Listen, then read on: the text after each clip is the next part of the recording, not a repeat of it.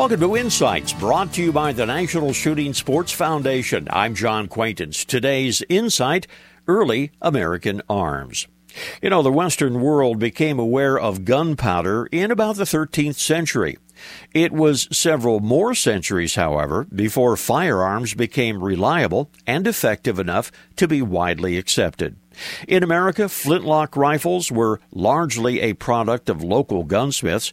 They made everything lock, stock, and barrel. They even built the tools to make the guns. By the Revolutionary War, guns were being imported from England. So when the War of Independence began, it is estimated that two thirds of the firearms used by the colonists were actually imported to the new country.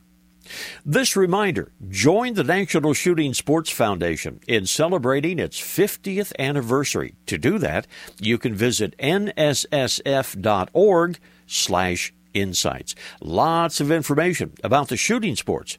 And you will have a chance to win a $500 shopping spree in NSSF's 50th anniversary sweepstakes. We hope you'll take time to check us out, and we hope you win. This is John Quaintance.